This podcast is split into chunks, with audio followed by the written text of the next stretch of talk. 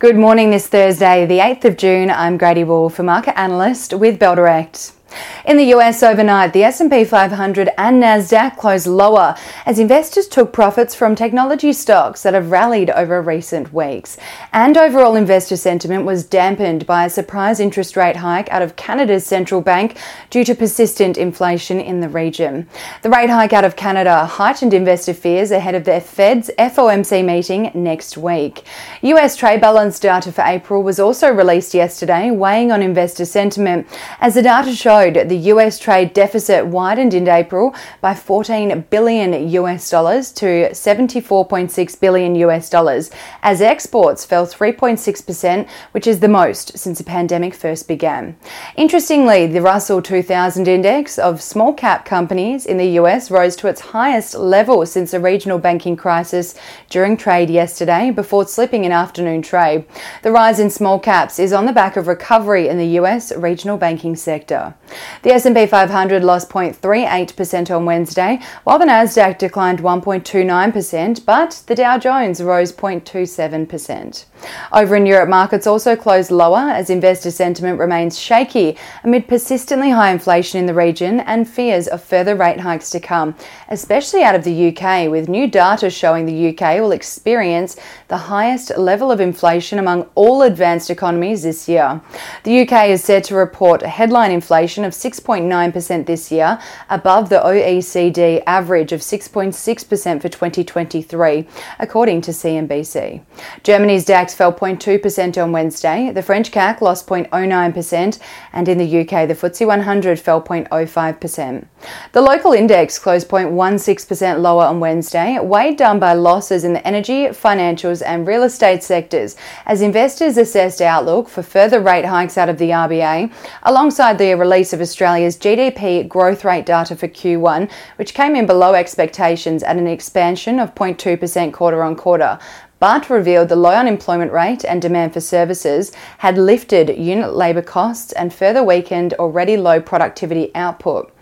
Through the year, though, the economy grew by 2.3%, slowing from a 2.7% expansion in Q4.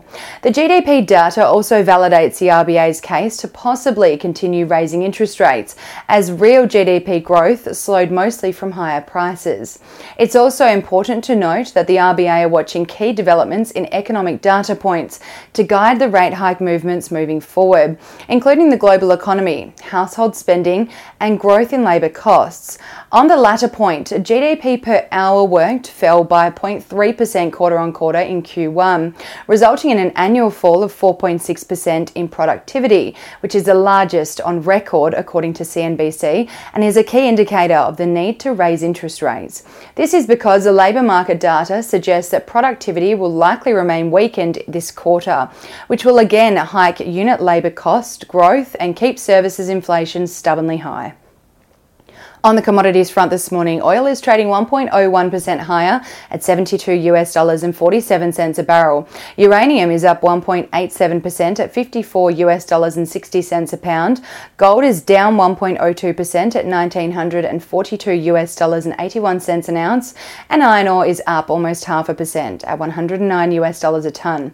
One Aussie dollar is buying 67 US cents, 93.22 Japanese yen, 53.67 British pence, and 1 New Zealand dollar and 10 cents. Ahead of the local trading session here in Australia, the SPI futures are anticipating the local index to open 0.18% lower. On the economic data front today, Australia's trade balance data for April will be released just after lunchtime, with consensus expecting a decline in Australia's trade surplus from $15.3 billion in March to $14 billion in April, amid a decline in net exports. And now let's dive into some trading ideas for your consideration today today.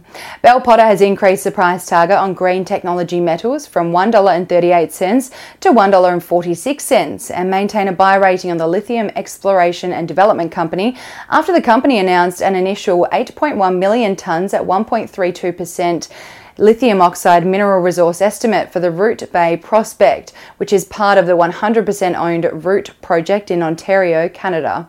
And Trading Central has identified a bearish signal on Air New Zealand following the formation of a pattern over a period of 165 days, which is roughly the same amount of time the share price may fall from the close of 69 cents to the range of 59 cents to 61 cents, according to standard principles of technical analysis. And that's all we have time for today. Have a terrific Thursday and happy investing.